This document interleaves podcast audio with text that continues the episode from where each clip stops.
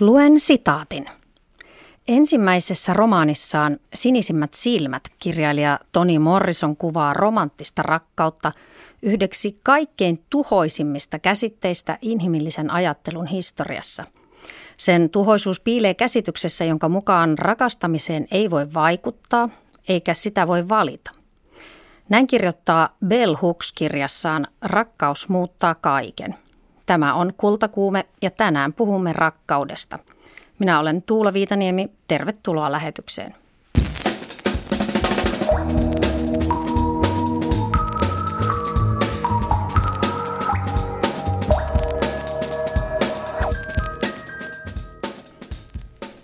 Radikaalin rakkauden lisäksi tänään käsittelyssä ovat Humala ja Krapula, eli Kultakuumen sarja Hyvinkään satavuotiaista Tykö Sallisen ja Jalmari Ruokokosken nimeämistä taiteilija-ateljeista jatkuu tänään toisella osallaan. Lisäksi mukana on Alice Niilin taidetta Ateneumista ja puhelu Leipzigiin, jossa on valittu uusi Tuomas Kanttori. Viime torstaina saimme uutisista kuulla, että Jyväskylän yliopisto suunnittelee kirjallisuuden oppiaineen pääainestatuksesta luopumista. Sen jälkeen on kerätty adressin nimi ja laitoksen puolesta ja esimerkiksi Sofi Oksanen moitti aietta älyvapaaksi. Juuri äsken tuli tieto, että Jyväskylässä YT-neuvottelut ovat päättyneet erimielisinä – Mieltä kirjallisuuden oppiaineen puolesta on osoitettu paitsi sosiaalisessa mediassa myös Jyväskylän kauppakadulla kirkkopuiston reunalla. Toimittaja Jani Tanskanen, sinä olit paikan päällä Jyväskylässä. Millainen tunnelma siellä opiskelijoiden keskuudessa on? Tietysti, tietysti samanaikaisesti hyvin huolestunut, mutta kyllä eilen kun riitti aurinkoa päivään, niin oli myös yllättävän mukava ja rauhallinen olo. Hirmu hienoa on ollut nähdä se, että miten yhteisölliset voimat nousee tällaisessa kriisitilanteessa esiin. Oikeastaan voin saman tien miettiä tätä asiaa sitä kautta, mitä sanoi korkeakoulupoliittinen vastaava Milla Pystynen ainejärjestökorpuksesta se tykkää muutenkin historiallisesta romaanista. Mä ajattelin, että se Me olemme Jyväskylän kauppakadulla galleria tilan edessä. On sunnuntai ja aurinko paistaa. Miksi täällä on jengiä lukemassa kirjoja? Käynnissä on hiljainen mielenosoitus kirjallisuuden oppiaineen säilyttämisen puolesta Jyväskylän yliopistossa. Meillä oli tässä aiemmin keskustelutilaisuus tuossa gallerian sisällä ja nyt opiskelijat ja muut ovat kokoontuneet ulos lukemaan kirjoja. Vetoamme kirjallisuuden pääainestatuksen säilyttämisen puolesta. Minkä takia kirjallisuuden pääainestatus pitäisi säilyttää? Kirjallisuuden oppiaineella on valtava merkitys meidän yliopistossamme sekä äidinkielen opettajien puolella että kulttuurin ja kirjallisuuden tuntemuksen kannalta. Meillä oli tänään läänintaiteilija Vesa Lahti sekä meidän kirjallisuuden professorimme Mikko Keskinen puhumassa ja he korostivat, että kirjallisuus on meidän yliopistossamme tärkeää nimenomaan äidinkielen opettajuuden sekä kirjailijoiden, toimittajien, kääntäjien, eri alojen ammattilaisten kannalta. Ymmärtääkseni Jyväskylän yliopistossa on nyt keskusteltu ja jaettu huolta tästä, että onko yliopiston johto ymmärtänyt, että kirjallisuuden opiskelijat valmistuvat myös muihin tehtäviin kuin äidinkielen opettajiksi. Onko tämä ihan aito uhka? Joo, kyllä se on ollut meillä ihan, ihan aitona huolena ja olemme pyrkineet tässä adressissa sekä eri kannanotoissa tähdentämään sitä, että kirjallisuudesta valmistuu hyvin erilaisia ammattilaisia. Mikä olisi viestisi Jyväskylän yliopiston hallitukselle, joka päättää esityksestään tiistaina. Toivomme opiskelijajärjestönä, opiskelijoina hallinnon ottavan huomioon mielipiteemme ja kuulemaan kaikkia päätöksenteossaan sekä ottamaan asioista selvää monipuolisesti ennen kuin hätäisesti lyödään lukkoon mitään. Kirjallisuuden tutkimusta voi tosiaan opiskella useissa yliopistoissa, mutta oppiaine voi eri oppilaitoksissa olla kovinkin erilainen. Jani, sinä kävit ottamassa selvää, miten Jyväskylän yliopisto on profiloitunut. Kyllä, Jyväskylän yliopistossa on hyvin omalaatuista kirjallisuuden tutkimusta ja kysyin professori Mikko Keskiseltä, voisiko hän esitellä, minkälaista kirjallisuuden tutkimusta Jyväskylässä on? Jyväskylän kirjallisuusoppiaine on profiloitunut nykykirjallisuuden tutkimukseen eri toteen. Meillä on tärkeänä tutkimus- ja opetusalana myös intermediaalisuus tai medioiden välisyys tai ylipäätään mediaalisuus. Tutkimme ja opetamme sekä yleistä että kotimaista kirjallisuutta. Ja hyvin tärkeällä siellä on myös kirjoittamisen linja tai vaihtoehto syventävissä ja jatko-opinnoissa. Tämä on aivan uniikki, ainutlaatuinen suomalaisessa kirjallisuuskentässä, kirjallisuuden tutkimuskentässä. Myös tämä nykykulttuurin tutkimukseen painottuminen ja intermediaalisuus ovat ilmeisesti tällaisia tämän ajan ilmiöitä, joita ei muissa yliopistoissa niin paljon ole. Onko näin? Joo, nimenomaan se on meidän osaamisaluettamme. Meillähän on laitoksessa nykykulttuurin tutkimuskeskus, joka on tätä edustanut jo vuosikymmenten saatossa ajan. Eli meillä on paljon osaamista nimenomaan nykykulttuurin tutkimuksen ja nykykirjallisuuden tutkimuksen saralla. Siinä puhui professori Mikko Keskinen Jyväskylän yliopistosta. Yliopiston hallitus päättää huomenna tiistaina, esittääkö se kirjallisuuden koulutusvastuusta luopumista opetus- ja kulttuuriministeriölle. Toimittajana Jyväskylässä ja täällä Pasilan studiossa oli Jani Tanskanen. Kultakuume. Ja tänään kultakuumessa aiheena on rakkaus. Näkökulman keskustelun antaa amerikkalainen kirjailija, kirjallisuuden tutkija, opettaja, feministi, aktivisti Bell Hooks. Hän syntyi Kentakissa Yhdysvalloissa vuonna 1952 mustaan työväenluokkaisen perheeseen. Hän on kirjoittanut yli 30 kirjaa, josta nyt maaliskuussa ilmestyi suomeksi teos nimeltä Rakkaus muuttaa kaiken. Alkukielellä All About Love, New Visions – Kirja on julkaistu jo vuonna 2000, mutta suomeksi se julkaistiin nyt. Ja kanssani Bell Hooksin kirjasta ovat keskustelemassa kirjan suomentaja Niin, että näin, filosofisen lehden toimittaja Elina Halttunen Riikonen sekä Väestöliiton parisuhdekeskuksen johtaja Heli Vaaranen. Jos ensin Elina kerrot, mitä rakkaus Bell Hooksille tarkoittaa? No, Hooks haluaa niin kuin kaikkein ensisijaisesti haastaa semmoisia hänen mielestään niin vahingollisia käsityksiä rakkaudesta, mihin kuuluu esimerkiksi, että rakkaudesta puhutaan tosi epämääräisesti tai sitten sanotaan, tai ihmiset uskottelee, että voi yhtä aikaa niin kuin sekä käyttäytyä huonosti toista kohtaan ja vahingoittaa ja silti rakastaa. Ja Hooks korostaa omassa näkemyksessään sitä, että rakkaus on itsen ja toisen niin henkisen kasvun ravitsemista. Ja hän pyrkii näkemään rakkauden ensisijaisesti niin kuin toimintajana ja käyttäytymisenä, joka on niin kuin se, semmoista, mihin voi vaikuttaa, eikä niin pelkästään tunteena, vaikka tunteet on siinä isossa osassa. Joo, luen tässä vaikka katkelman, jossa määritellään rakkaus näin.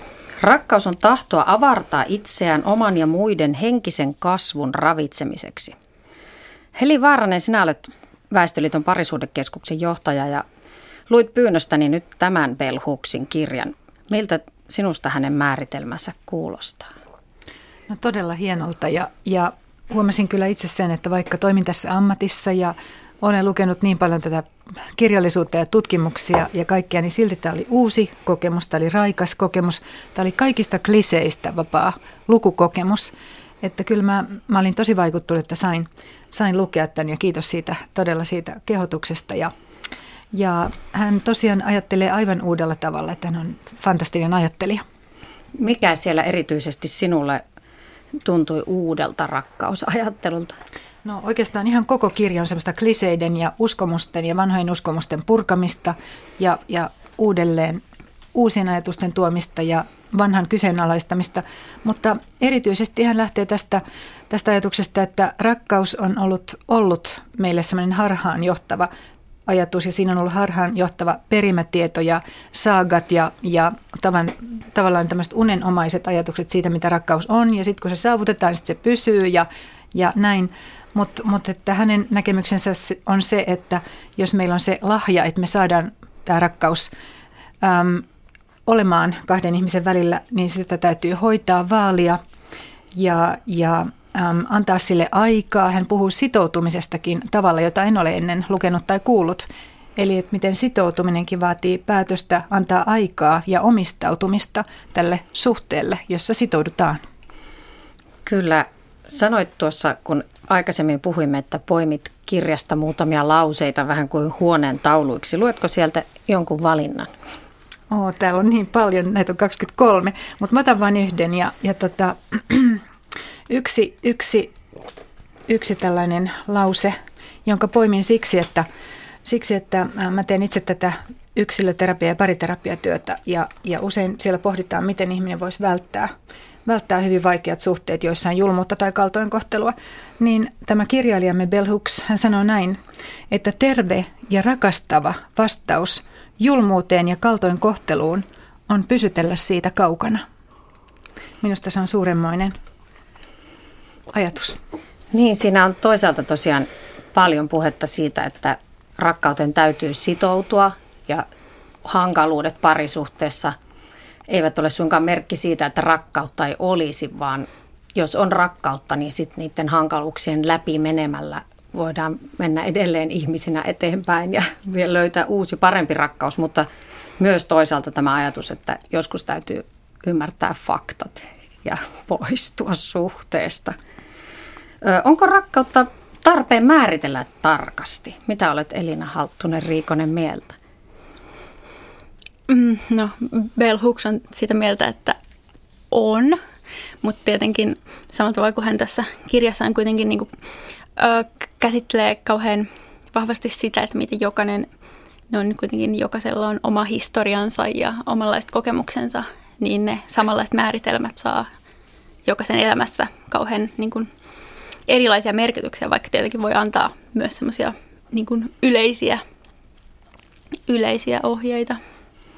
Niin, siinä määrittelemisessä oli mun käsittääkseni jotenkin se pointti, että jotta voi tietää edes, että rakastaako, saako rakkautta, niin olisi hyvä kaikkien siinä suhteessa olevien tietää, että puhutaan siitä samasta rakkaudesta. Heli Vaaranen, luuletko, että tämä kirja voi auttaa ihmisiä rakastamaan paremmin? Kyllä uskon. Ja vielä kun palaan vähän tähän määritelmäkysymykseen, niin täällähän on kirjan loppua kohti, no yli puolen välin sivulla 141, niin täällä on tota John Wellwoodin määritelmä rakkaudesta, mikä on minusta todella kiinnostava. Ja, ja tässä hän korostaa sitä, mitä rakkauden tarkoitus on, että kaksi ihmistä riisuu naamionsa, he löytävät syvemmän yhteyden ja he auttavat toinen toisiaan toteuttamaan syvimmän potentiaalinsa. Silloin he rakastavat sitä, minkälaiseksi toinen voi tulla tässä rakkaussuhteessa, mutta myös sitä, minkälaiseksi itse voi tulla tässä rakkaussuhteessa.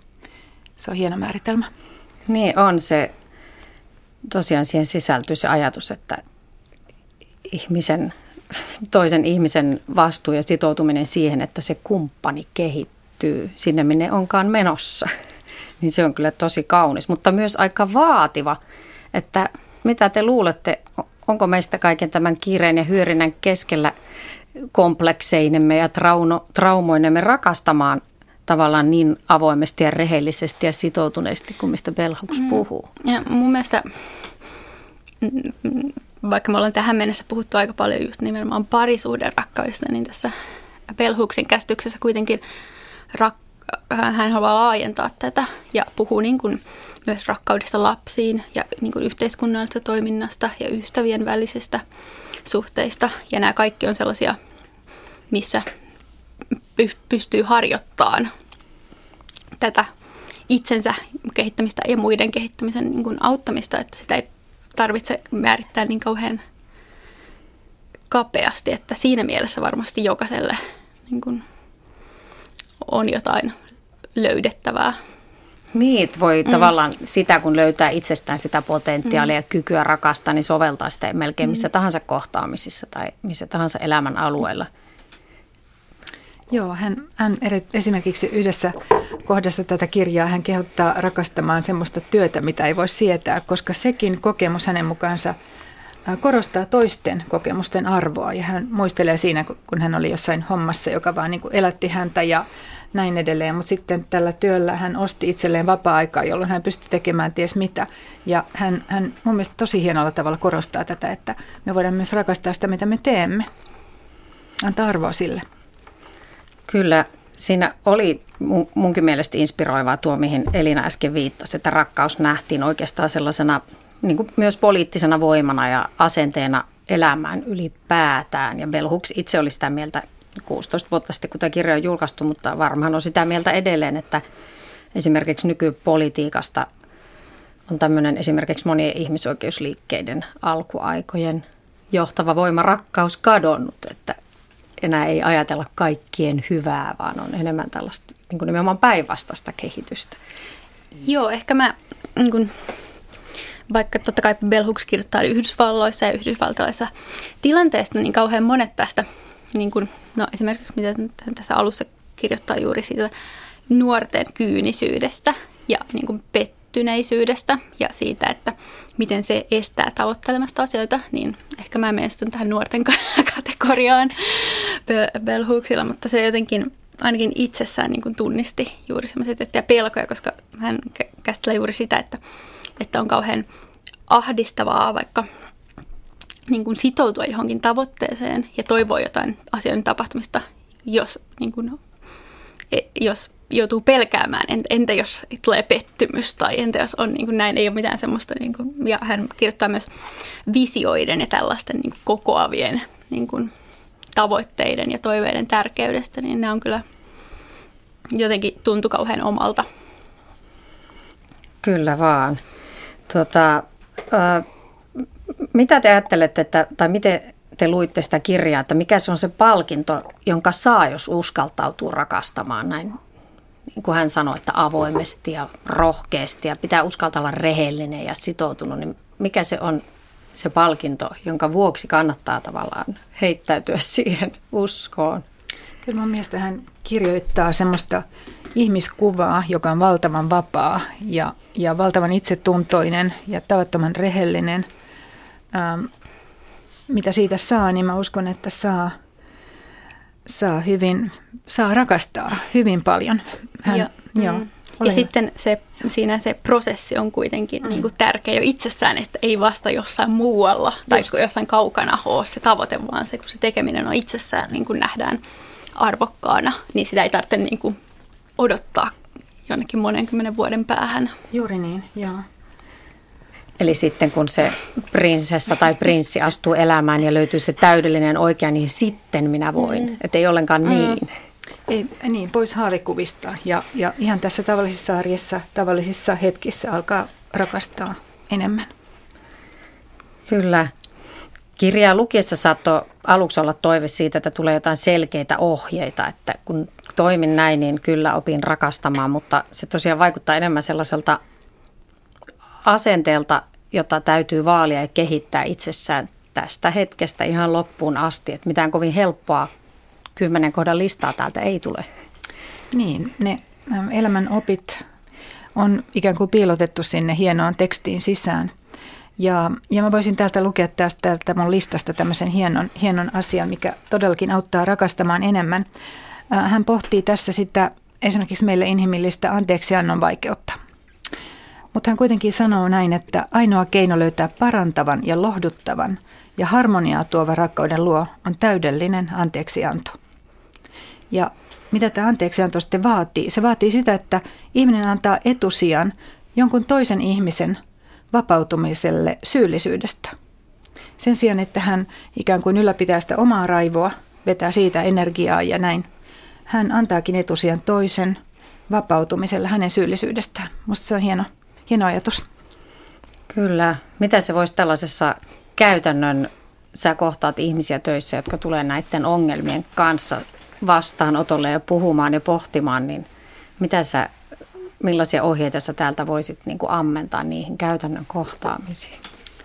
Niin, moni, moni ongelmahan on, on sitä, että on, on todella loukannut toista tai on tullut itse loukatuksi elämän erilaisissa pyörteissä ja etsii, etsii apua siihen, että tulisi toimeen näiden olosuhteiden kanssa. Ja silloinhan tämä on jotenkin, mun mielestä tämä on niin kuin filosofian yläpuolella tämä Belhuksin ajattelu, koska tämä on niin kliseistä riisuvaa ja, ja täältä löytyy sellaista hyvin niin kuin järkeenkäypää ohjetta siitä, että miten, miten toimia. Esimerkiksi tämmöinen ajatus on tosi tosi radikaali, että, että on vaikea antaa anteeksi jollekin, mutta entä jos, jos lähtisikin siitä, että vapauttaa hänet syyllisyydestä ja luopuu siitä, siitä vihanpidosta, niin silloinhan molemmilla, molemmilla on lopputuloksena valtavan paljon helpompi olla. Kyllä. Bell Hooks tässä puhuu paljon myös siitä, miten tällaiset opitut ja vähän jäykät sukupuoliroolit suorastaan estää rakkautta toteutumasta, koska hänelle se vaatisi sellaista avointa ja tasa-arvosta ja kaikin puolin tasavertaista suhdetta. Mitä luulet, mitä te olette tästä, tästä mieltä, että näistä sukupuoliroolien estävästä vaikutuksesta rakkauteen? Suomentaja Elina Halttunen-Riikonen. Mm, no mun mielestä yksi, mikä on Bell Hooksissa ihan siis sekä tässä että muissa kirjoissa on kauhean upeaa on se, että kuinka hän onnistuu näyttämään, miten tämmöiset niin kuin, äh, yhteiskunnallinen vallankäyttö ja sortavat rakenteet niin vaikuttaa tämmöisessä niin kuin arjessa. Että ne ei ole niin kuin tuolla jossain, vaan ne on niin koko ajan siinä toiminnassa mukana, mikä nyt tietenkin, kun hän on feministi, niin hän, on niin henkilökohtainen poliittista tai sitten poliittinen henkilökohtaista, että se auttaa niin kuin näkeen, näkeen tätä. Ja ehkä se, mikä on niin kuin mielenkiintoista tähän liittyen kanssa, on se, että Hooks ottaa tässä niin kuin myös suhteen lapsiin ja tällaisen huomioon, koska se on ehkä sellainen, mitä ei niin kuin monessa niin kuin feministisessä kirjallisuudessa ja tämmöisessä yhteiskunnan kritiikissä niin kauhean paljon on mukana, tai ainakaan niin kuin nykyään. Että se on niin kuin semmoinen, niin kuin just, että miten yhteiskunnassa on vallankäyttöä, sitten on niin kuin parisuhteessa vallankäyttöä, mutta sitten on vielä niin kuin se suhde siihen lapseen. Että se on niin kuin, niin kuin monia hierarkioita. Kyllä. Eli hän, hän kannustaa rakastamaan puolisoa niin kuin rakastaa lapsia. Ja se on, se on vahva ajatus. Ja sitten, sitten hän puhuu tästä tasavertaisesta kumppanuudesta sellaista, että kumppanuus kestää ainoastaan, jos kumpikin sitoutuu, sitoutuu rakastamaan. Että hän vaatii myös paljon tältä henkilöltä, jota hän kannustaa rakastamaan niin paljon. Kyllä, pitäisi osata kummankin sekä kummankin puolison tässä päästä irti siitä, että minkälainen, minkälaisia käsityksiä on siitä, että miten mies rakastaa ja miten nainen rakastaa ja millainen pitää olla. Ja kohdata ihan sille avoimesti se toinen ihminen ja itse. Se on hieno ajatus. Tuota, meillä loppu ikävä kyllä keskustelu aika kohta. Tässä on mullakin tämä Belhuksin kirja edessäni ja täällä on varmaan joku 40 postit lappua välissä kaikista eri kohdista, mistä mä olisin halunnut puhua. Mutta otetaanko vielä Heli Vaaranen yksi sitaatti sinulta lopuksi? Otetaan vaan. Um, Bell Hooks muun muassa sanoi, että rakkaus ei ole mahdollista tilanteessa, jossa toinen osapuoli haluaa laatia säännöt yksin. Kyllä, tähän on hyvä lopettaa. Kiitos Elina Halttunen, Riikonen ja Heli Vaaranen. Ja ihan vilpittömästi voin sanoa, että toivon, että mahdollisimman moni lukee tämän kirjan. Kultakuume.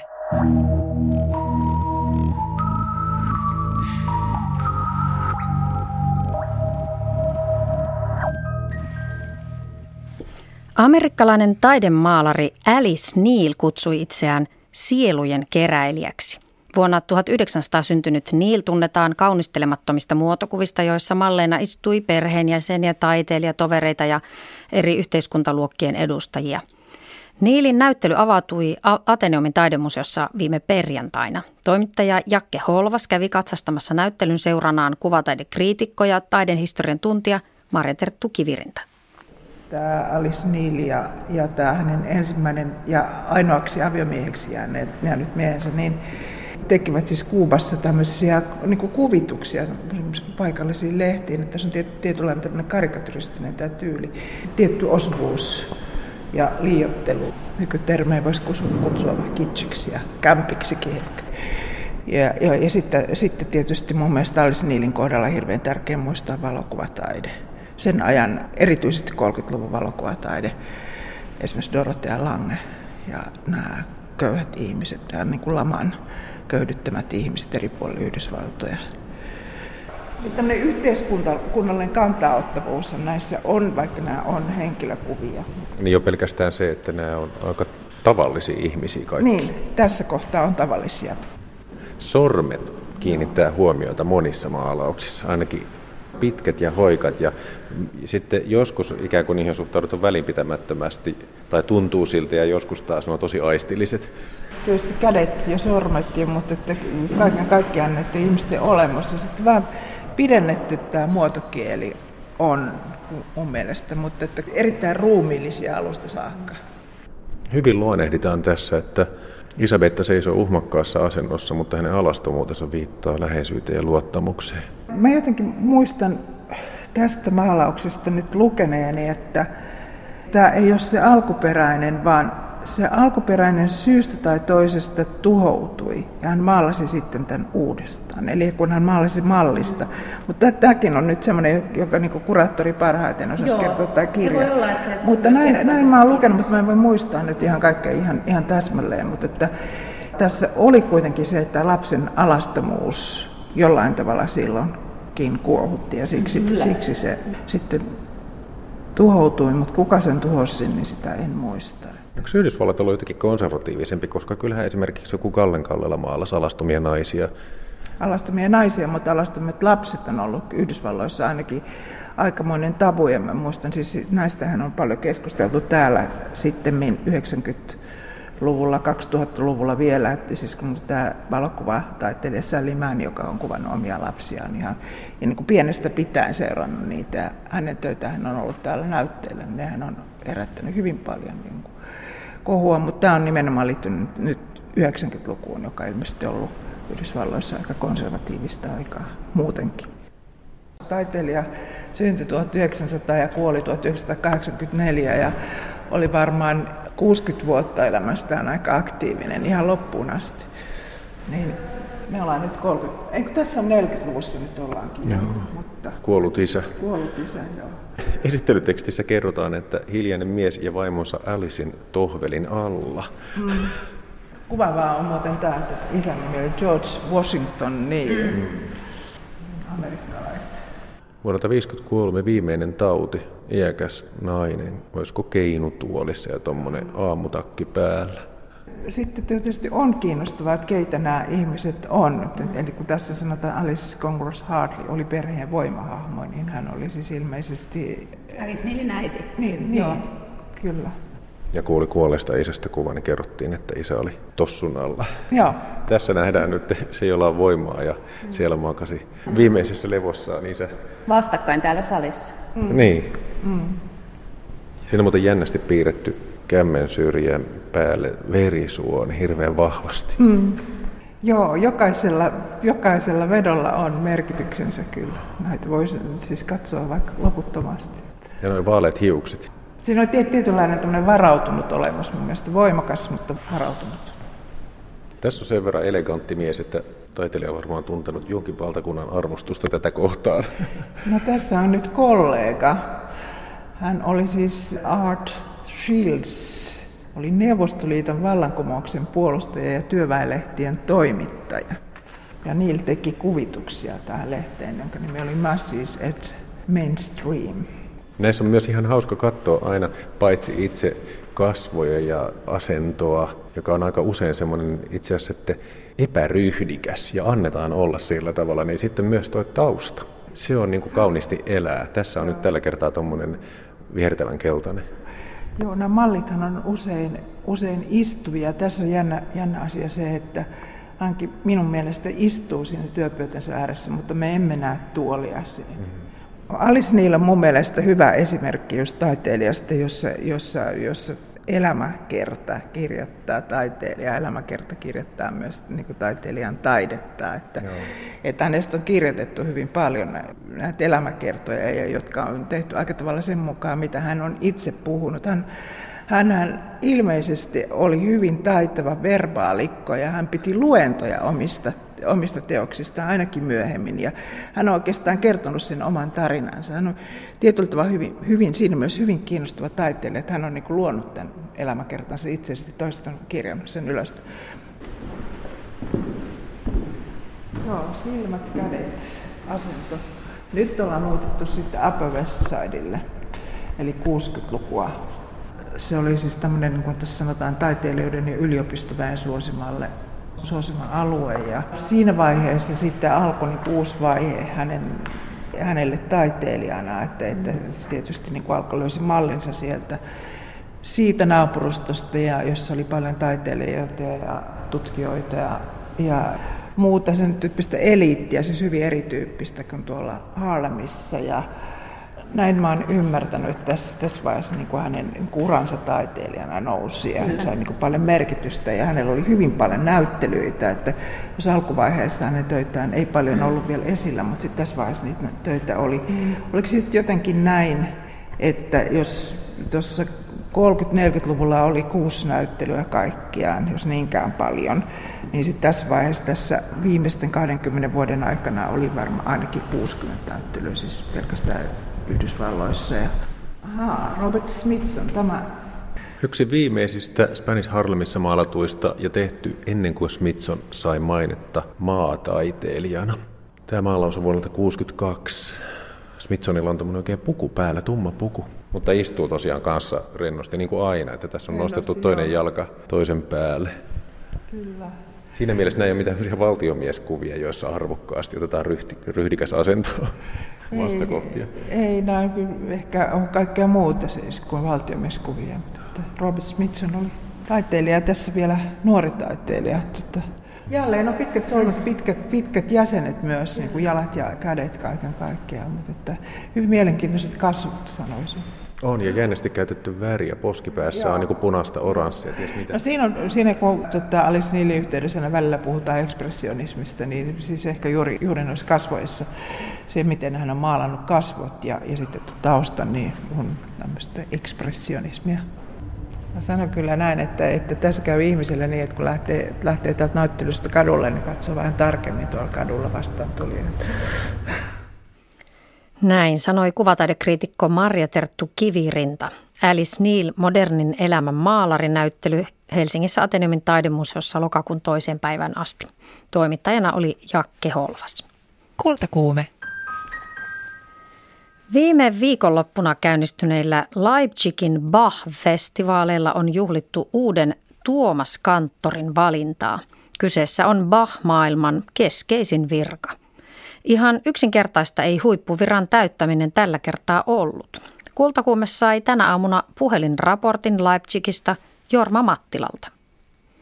Viime perjantaina julkistettiin viralliseksi tieto siitä, että Leipzigin Tuomaskantorin tehtävään on valittu uusi mies. 64-vuotias Gotthold Schwarz. Hän on 17 Tuomaskantori Johann Sebastian Bachin jälkeen. Schwarz on syntynyt Zwickaussa, eli hän on edeltäjänsä tapaan Saksan demokraattisen tasavallan kasvattaja. 1212 perustettu Tuomaskoulu on Saksan vanhin julkinen koulu. Urosiikkiin painottuvan nykyisin yläasetta ja lukiota vastaavan koulun ehdottomasti merkittävin aika alkoi 1723, kun Johann Sebastian Bach valittiin koulun Tuomaskanttoriksi. Bach hoiti tehtävää kuolemaansa 1750 asti. Uusi tuomaskanttori Gotthold Schwarz on kansainvälisesti tunnettu ja tunnustettu oratorio- ja lead-laulaja. Nykyisin siis Leipzigin oma poika on harjoittanut satapäistä poikakuoroa ja johtanut sen esiintymisiä virkaa tekevänä kanttorina jo reilun vuoden verran. Eli siitä lähtien, kun Tuomas Kanttorin tehtävää 22 vuoden ajan hoitanut Georg Christoph Diller ilmoitti sairastamansa masennuksen olevan niin vakavaa laatua, että hän ei ole enää riittävissä voimissa vaativan musikaalisen ja kasvatustehtävän hoitamiseksi. Tuomas Kanttorin siis samaan aikaan opettajan ja huippumuusikon viran täyttäminen osoittautui tällä kertaa aivan erityisen hankalaksi. Virkaa haki virallisesti 41 kandidaattia. Heistä neljä kutsuttiin viimein paikan päälle Leipzigissä järjestettäviin kokeisiin. Hakijoita testattiin siis ihan käytännössä koko Tuomas Kuoron kanssa, jokaista kandidaattia kokonaisen viikon verran. Tuomas Kantori täytyy tuntea hyvin musiikin traditio, ei pelkästään Johann Sebastian Bachin osalta, vaan myös Bachia edeltävältä varhaisbarokin säveltäjien sekä vanhan musiikin instrumenttien ajalta. Valittavalla täytyy olla lisäksi vankka kokemus ja erityiset pedagogiset valmiudet poikakuoron harjoittamiseen ja johtamiseen. Eräänlainen isähahmo, kuten Miller aikoinaan sanoi.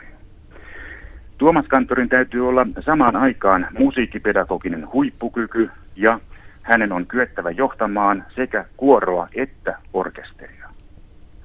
No sitten huhtikuussa kävi kuitenkin ilmi, että kukaan ehdokkaista ei kelpaa Tuomas koululle uudeksi kantoriksi. Kaikki suuremmoisia muusikoita sanoivat valitsijat, mutta kukaan heistä ei täyttänyt kaikkia vaatimuksia. Kohtalokkainta oli kuoron innostamiseksi edellytettävän karisman puuttuminen ja riittävän laaja-alainen sekä syvällinen eri aikakausien musiikkityylien tuntemus. Sekä se, että kuoron lisäksi täytyy suvereenisesti kyetä samaan aikaan johtamaan myös orkesteria. Valitsijoiden tuli myös varmistaa, että tehtävään tulee henkilö, joka osoittaa kohtalaista työhulluutta. Tuomas Kanttori harjoituttaa vuoden mittaan joka viikko uuden Bach-kantaatin esityskuntoon ja samalla vastaa kuoron esittämien noin 110 konsertin korkeasta laadusta. Tällaista esiintymistahtia ei ainakaan saksankielisessä Euroopassa löydy miltään toiselta evankelisen kirkon kuorolta. Viime perjantaina kuultiin tämänvuotisten Bach-juhlien avajaiskonsertti, missä muualla kuin Tuomas kirkossa. Ja erityisen liikuttavaa oli, että tämän avajaiskonsertin ohjelmisto oli vielä Schwarzin edeltäjän Pillerin suunnittelema. Uusi Tuomas Kanttori johti Leipzigin Gewandhausin orkesteria ja Tuomas Kuoro esitti hurmaavan version Bachin kantaatista O Ewigkeit, du Donnerwort. Niin, että salin täysi Tuomaskirkon kansainvälinen yleisö osoitti merkittävän pitkään seisaaltaan suosiota ja nimenomaan Schwarzille. Ilmassa oli aivan selvä henki siitä, että Bach-maailma toivotti lämpimästi tervetulleeksi seuraavan Tuomas Koulun tradition jatkajan. Leipzigistä Jorma Mattila. Kultakuume. Hyvinkäällä sijaitsevat ateljeetalot Humala ja Krapula ovat toimineet taiteilijoiden kotina ja ateljeena jo sata vuotta. Radikaaleilla nimien, tai radikaalien nimien kautta nuoret taiteilijat Tyko Sallinen ja Jalmari Ruokokoski halusivat ottaa etäisyyttä edellisen taiteilijasukupolven kansallisromanttisten ateljeetalojen yleviin edustajiin, kuten Kalevalaan, Ainolaan tai Onnelaan.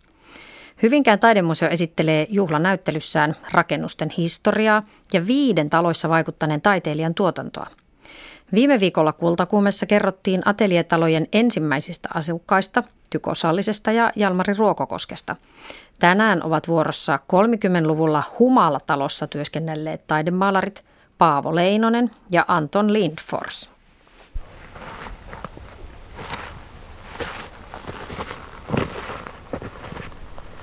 Taidemaalari Paavo Leinonen syntyi Säräisniemen Alilassa Oulujärven länsipuolella vuonna 1894. Taideteollisuuskoulun kolmivuotiselta linjalta Leinonen valmistui koristemaalariksi 1917 ja muutti Hyvinkäälle vuonna 1933 Tykosallisen naapuriksi Humalan taloon. Leinosen läpimurto tapahtui marraskuun ryhmän näyttelyssä Josta Steenmanin galleriassa vuonna 1924.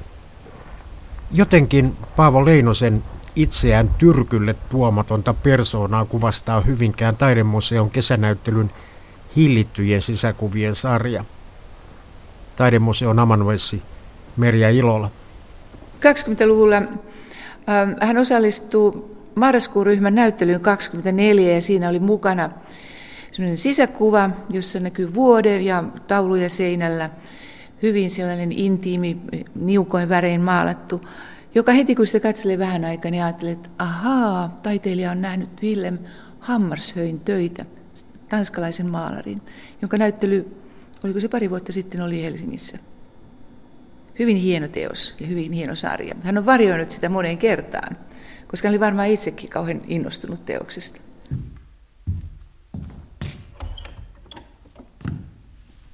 Hiljaisen harmonian mestariksi kutsutun Paavo Leinosen töitä on nähtävissä kirkoissa ympäri Suomea. Hän teki monien arkkitehtien kanssa yhteistyötä Erityisesti niin kuin Hyvinkään kannalta tulee merkittäväksi, että hän teki yhteistyötä Elsi Borin kanssa, joka on suunnitellut Taulumäen kirkon, joka valmistui 29 niin Jyväskylään.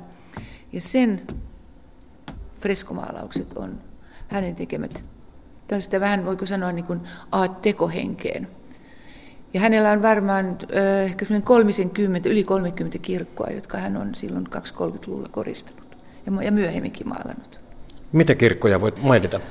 Ähm, Oulun tuomiokirkossa on, sitten on Akaan, nykyisin Akaan kirkko tai Toijalan kirkko. Sinne hän on tehnyt Sääksmäen kirkkoon yhdessä Kalle Karstetin kanssa. Ja yksi on Helsingissäkin niin Töölön kirkko, joka on Hilding Ekelundin suunnittelema muun muassa. Mikä oli hänelle leimallista kirkkomaalarina? Se varioi hyvin paljon. Jossakin Sääksmäen kirkossa niin on tämmöiset keskiaikaiset maalaukset. Sitten Taulumäen kirkko Jyväskylässä niin lähinnä tämmöistä Art Deco, samaten Töölön kirkko. Ja sitten Lapuan kirkossa näissä niin taas tämmöinen perinteisen kirkkomaalauksen tapaisia enkeleitä ja muita aiheita. Et se varioi hyvin paljon sen paikan mukaan. Et se ei ole niin yksi tyyli. Porissa sijaitsevan Juseliuksen mausoleumin keskihallin kupolin koristemaalaukset Paavo Leenonen maalasi yhdessä Oskari Niemen kanssa. Hän avusti Ellen Tiesleviä Jöran Hongelin kanssa Suomen taiteilijaseuran tilojen seinämaalauksen teossa Helsingin taidehallissa ja suunnitteli Hongelin kanssa myös Brysselin maailmannäyttelyn koristemaalaukset. Tuli vuosi 1939 ja New Yorkin maailmannäyttely. Olemme nyt Suomen paviljongissa. Täällä on runsaasti väkeä ja varsinkin Suomen ravintola tuolla parvekkeella on aivan täynnä. Finlandia soitetaan juuri kovaäänisestä. Tässä on vieressä myös näyttelyn pääkomissaari professori Jutila ja käymmekin ensimmäiseksi hänen kimppunsa. Herra pääkomissaari, mitä te nyt itse pidätte tästä näyttelystä? Oletteko tyytyväinen? Olen tyytyväinen. Näyttely vastaa niitä odotuksia, jotka sille on asetettu. Näyttelyn valmistettaessa olemme saaneet täällä tavan takaa vastata amerikkalaisten kysymyksiin, jotka kysymykset osoittavat suurta innostusta näyttelyymme.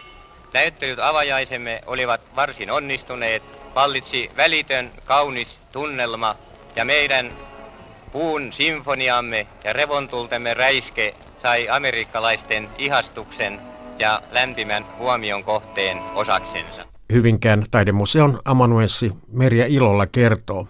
Alvar Aalto pyysi Elsi Boria ja Anton Lindforsia tekemään sinne lasimaalaukset, jossa on aiheena suomalaiset vuodenajat.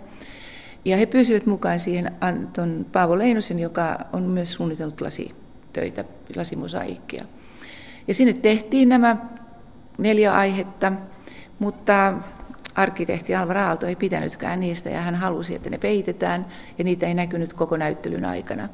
Ja ei tiedetä tällä hetkellä, missä ne ovat, että ne hävisivät sitten, kun näyttely päättyi.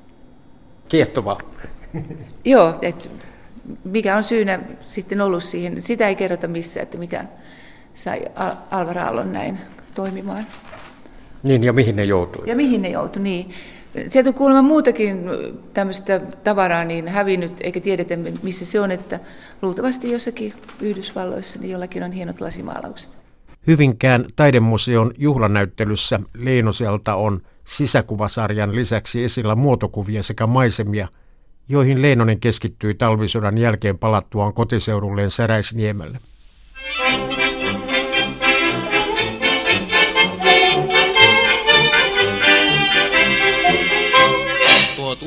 Petsamosta, raukoilta rajoilta. Kielemme kylmät tunteet ja kauden ajoilta. Terveiset Petsamosta me kuullassamme siis, siellä varmaan vallassa on nukkohiis. Kiveliöt jylhän Petsamon, mittaamatta vielä ne on. Polku pitkä tunturille vie, edespäin vain johtaa vain tuntematon tie. Taidemaalari Anton Lindfors omisti vuosina 1929-1941 ateljeetalo Humalan Tyko Sallisen naapurina. Hyvinkään taidemuseon amanuenssi Merja Ilolla. Joo, ei hänkään ollut vakinainen asukas. Hänellä oli toinen asunto koko ajan Helsingissä. Ja sitten kun hän meni vuonna 30 naimisiin Elsiborin kanssa, niin he sitten myöhemmin muuttivat Lallukkaan asumaan yhdessä. Kurt Martti Vallenius oli yleisesikunnan päällikkö sekä kirjailija. Hänet muistetaan parhaiten, ei enempää eikä vähempää, toimimisestaan Lapuan liikkeessä, syytteestä presidentti K.J. Stolberin kyydityksen järjestämiseen ja osallisuudestaan Mäntsälän kapinaan. Vallenius toimi kalateollisuuden palveluksessa Petsamon liinahammarissa 30-luvun puolivälissä ja ystävystyi legendaarisen Moskun eli Aleksi Hihnavaaran kanssa, joka oli savukoskelainen poronomistaja. Mosku puolestaan osallistui Itä-Lapissa vuoden 1918 sisällissodan aikaisiin ja jälkeisiin niin sanottuihin rauhoitustoimiin, joissa Moskunin oman kuin silminnäkijä kertomusten mukaan tappoi useita ihmisiä. Taidemaalari Anton Lindfors liittyi Lapin matkoillaan Moskun ja Valleniuksen seurueeseen. Hyvinkään taidemuseon näyttelyyn on Lindforsilta kerätty Lapin maisemia. Merja Ilola. Hän oli ensimmäinen suomalainen taiteilija, joka lähti vaeltamaan tunturiin. Hän teki kenraali Valleniuksen ja Moskun kanssa, eli Aleksi Ihnavaaran kanssa, pitkiä vaelluksia Luiravajoen rantaan varsille sinne. Ja nykyään se paikka, mistä he lähti liikkeelle, niin on tämän tekoaltaan alla, että sitä ei enää ole olemassakaan. Ja hän, kun muut kävi vähän metsällä ja kalastelivat, niin Anton sitten maalasi siellä. Muun muassa Sokostin huipulta on sellainen kuva, missä hän on maalaustelineen kanssa. Et hän oli minusta sellainen, joka uudisti tätä pohjoisen ja Lapin maisemaa realistiseen suuntaan tuomalla niin kuin esille sen moninaisen valo- ja värimaailman, mikä Lapin maisemassa eri vuoden aikoina on. Sanoit, että Anton Lindfors maalasi Petsamon suomalaisille. Joo, minusta hän on se, joka näytti ne maisemat ja näytti, minkälaiset ihmiset siellä elää. Hän oli siellä kolmena kesänä pitempään juuri tämän ystävänsä Valeniuksen kotona, koska hän Valenius oli Kala Oyn toimitusjohtajana siellä. Ja hän maalasi tuntureita ja maisemia ja ihmisiä siellä. Mikä on Kolttatyttömaalauksen tarina, joka on esillä täällä Hyvinkään taidemuseossa? No, Kolttatyttö on, tiedetään hänen nimensä, että hän oli Claudia Koptev, nuori tyttö. Ja hänestä hän on tehnyt oikein kauniin maalauksen tällaisessa koltta-asussa pereesi päällä. Ja tämä Claudia meni myöhemmin sitten kihloihin suomalaisen sotilaan kanssa, mutta menetti henkensä niin venäläisten pommituksessa ja he eivät koskaan päässeet naimisiin asti, kun Claudia kuoli. Toinen hyvin esiin nouseva muotokuva on akukuski. Kuka hän oli? No, hän oli, hän kutsutaan toisella nimellä Holli Akuori, Augusta Anttila, ja hän oli hyvinkääläinen ajuri. Et hyvin usein varmaankin myös Anton Lindfors ja Tyko Sallinen niin kulkivat Hyvinkään kylästä, eli sieltä Humalasta ja Krapulasta, niin rautatieasemalle Holliakun kyydissä. Hän oli hyvin voimakas persona, sanavalmis, hyvä keskustelija ja seuramies ja oikeastaan kaikki hyvinkäläiset tunsivat hänet. Ja hän oli erityisesti ruumisvaunujen kuljettaja. Ja kun hän kuoli vuonna 1930, niin se oli enemmän väkeä kuin yhdenkään hyvinkääläisen hautajaisessa oli koskaan ollut. Et se on aika moinen persoona ollut tämä akukuski. Miksi Anton Lindforsia on kuvattu Suomen toiseksi hiljaisimmaksi taiteilijaksi? No sen tähden, kun oululaissyntyinen taiteilija Juho Mäkelä oli kaikista hiljaisin. Hän oli kanssa, että ei paljon puhunut mitään tämä Anton. Humalan ja Krapulan ateljetalojen taiteilijoista kertova näyttely on esillä Hyvinkään taidemuseossa syyskuun neljänteen päivän saakka. Humalan ja Krapulan tarina jatkuu kultakuumessa ylihuomenna kuvaveistäjä Terho Sakin tarinalla. Toimittajana on Kai Ristola. Ja minä olen Tuula Viitaniemi. Kiitos kuulijoille. Huomenna Kultakuumessa on vieraana Eija Ahvo, joka on ohjannut Kirkkonummelle Veikkolan kartanoteatterin näytelmän nimeltä Pako Veikkolaan. Mukana siinä on niin ammattilaisia harrastajia kuin turvapaikanhakijoitakin. Esitys tulee ensi iltaan ensi lauantaina. Kerromme huomenna myös Heikkilän taiteilijaveljeksistä Simosta ja Jussista, joiden taiteessa elää huoli luonnosta. Nyt kuulemiin.